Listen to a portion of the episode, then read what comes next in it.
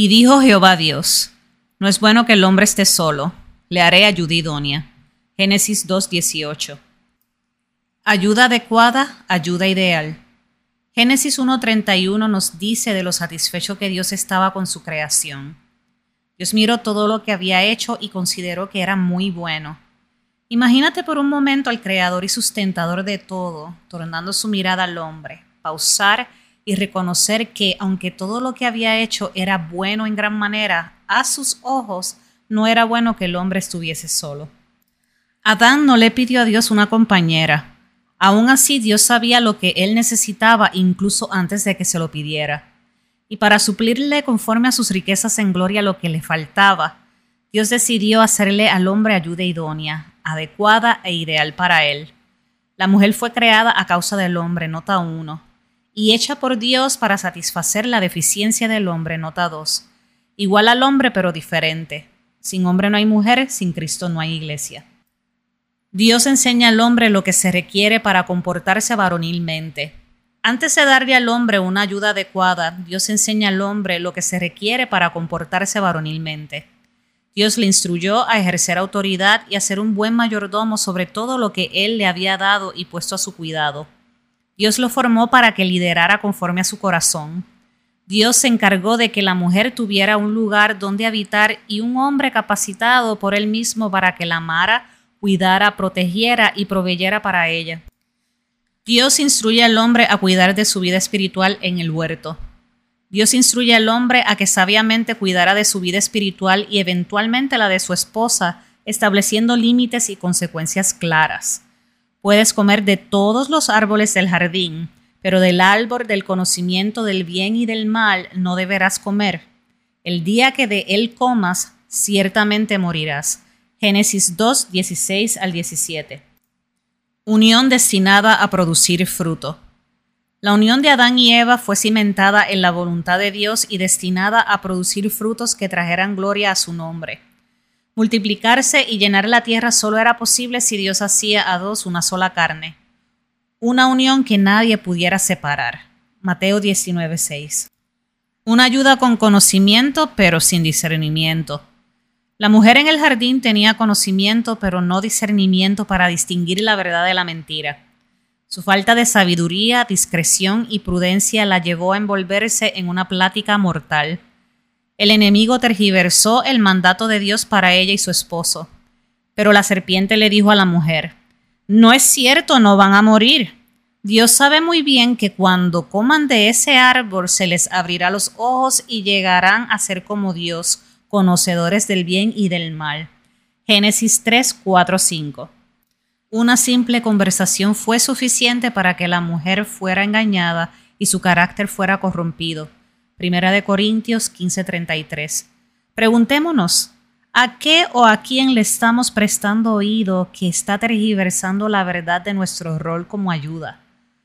Todo pensamiento o idea que nos haga ver nuestro llamado como uno subyugado a la opresión masculina definitivamente no viene de Dios. Él nos hizo mujeres con un propósito y desea que tengamos plena confianza en su plan para nuestras vidas. Dios promete que si buscamos su voluntad en todo lo que hagamos, Él nos mostrará el camino que debemos tomar. Proverbios 3.6. No nos dejemos impresionar por nuestra propia sabiduría, Proverbios 3.7a, y llevemos a Dios las preguntas que tengamos con relación a nuestro rol con corazones enseñables. Solo con la ayuda de su Espíritu obrando en nosotras por medio de su palabra, destruiremos argumentos y toda altivez que se levanta contra el conocimiento de Dios y llevar cautivo todo pensamiento para que se someta a Cristo.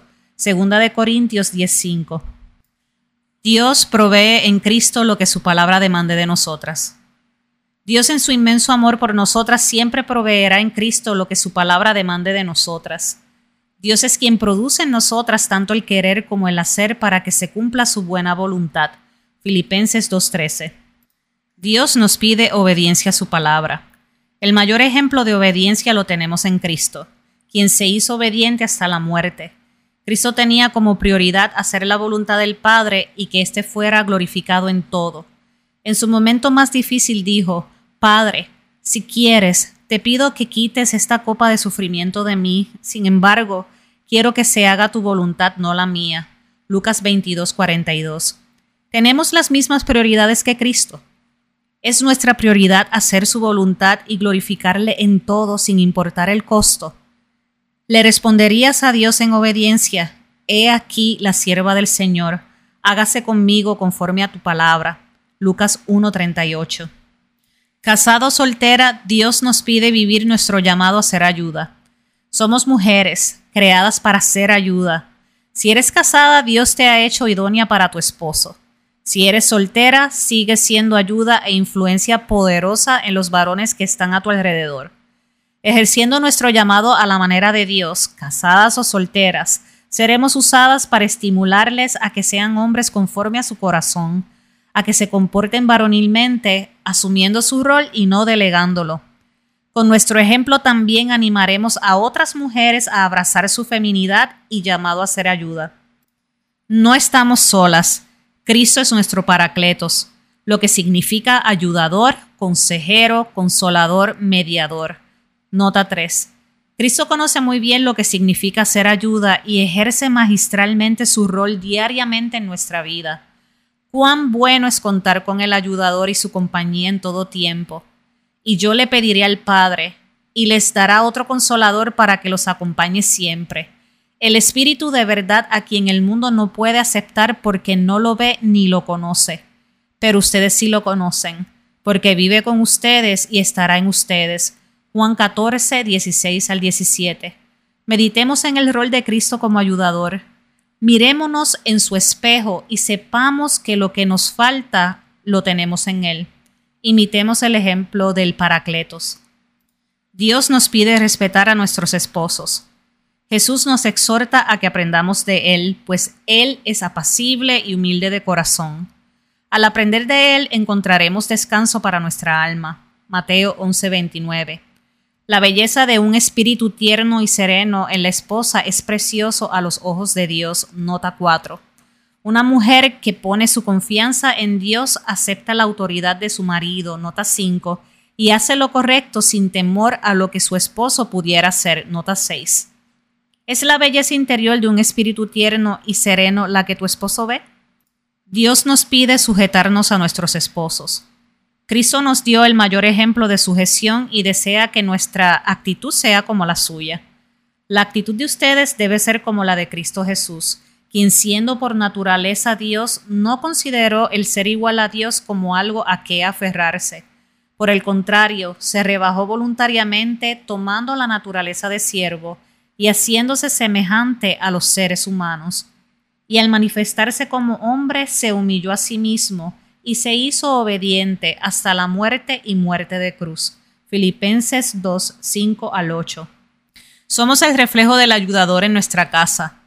Nuestro comportamiento en nuestro hogar tiene más peso que cualquier palabra que pudiéramos decir.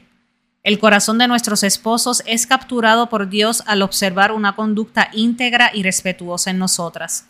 Asimismo, esposas, sométanse a sus esposos de modo que, si alguno de ellos no cree en la palabra, puedan ser ganados más por el comportamiento de ustedes que por sus palabras, al observar su conducta íntegra y respetuosa. Primera de Pedro 3, 1 al 2. Somos realmente idóneas para nuestros esposos cuando nos arraigamos a esta verdad. No hagan nada por egoísmo o vanidad, más bien con humildad considerando a los demás como superiores a nosotros mismos. Filipenses 2.3. Que el Señor nos ayude a que seamos fuente de bien y no de mal para nuestros esposos todos los días de nuestra vida. Proverbios 31.12. Que siempre traigamos a memoria que la mujer sabia edifica su casa, la necia con sus manos la destruye. Proverbios 14.1. Meditemos. Tómate un tiempo y reflexiona en lo que has escuchado. Ten en mente que la gracia que necesitamos para hacer su voluntad con alegría la encontramos en su trono. Allí el ayudador nos espera. Acerquémonos confiadamente. Hebreos 4:16. Referencias en este artículo. Nota 1, Primera de Corintios 11:9. Nota 2, MacArthur J.F., 2006. The MacArthur Study Bible, New American Standard Bible, Génesis 2.18.